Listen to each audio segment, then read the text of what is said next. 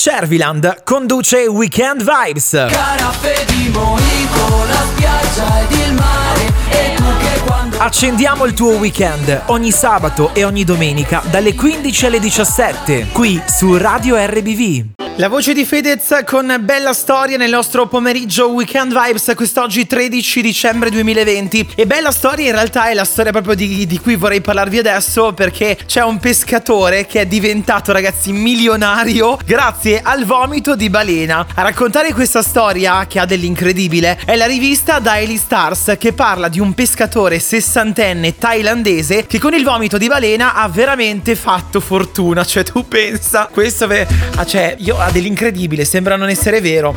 Sembra infatti che questa sostanza, che è rarissima, è molto utile a fissare gli odori e i profumi, e apparentemente può sembrare una cosa in realtà davvero disgustosa, ma questa sostanza, detta anche ambra grigia, è ricercatissima da chi produce i profumi, perché serve ad assicurare la persistenza del profumo una volta applicato. Quindi ciò vuol dire che noi in realtà ci mettiamo anche un po' di vomito di balena quando ci applichiamo i profumi, ci ho pensato ora in realtà. E dunque appunto viene pagata letteralmente a peso d'oro questa sostanza, e questo pescatore thailandese sessantenne ha guadagnato circa 2,6 milioni di euro. È stato fatto il calcolo in euro per appunto aver venduto ad una casa produttrice di profumi questa sostanza che lui ha trovato per caso negli oceani thailandesi. Cioè, tu pensa a dell'incredibile, cioè tu pensa davvero, sono le cose strane che fanno parte di questo mondo. Però pensa, unito l'utile al dilettevole, lui si è trovato insomma questo vomito, che poi non è neanche facile trovarlo, perché tu pensa in un oceano a distinguere dall'acqua qual è il vomito di balena.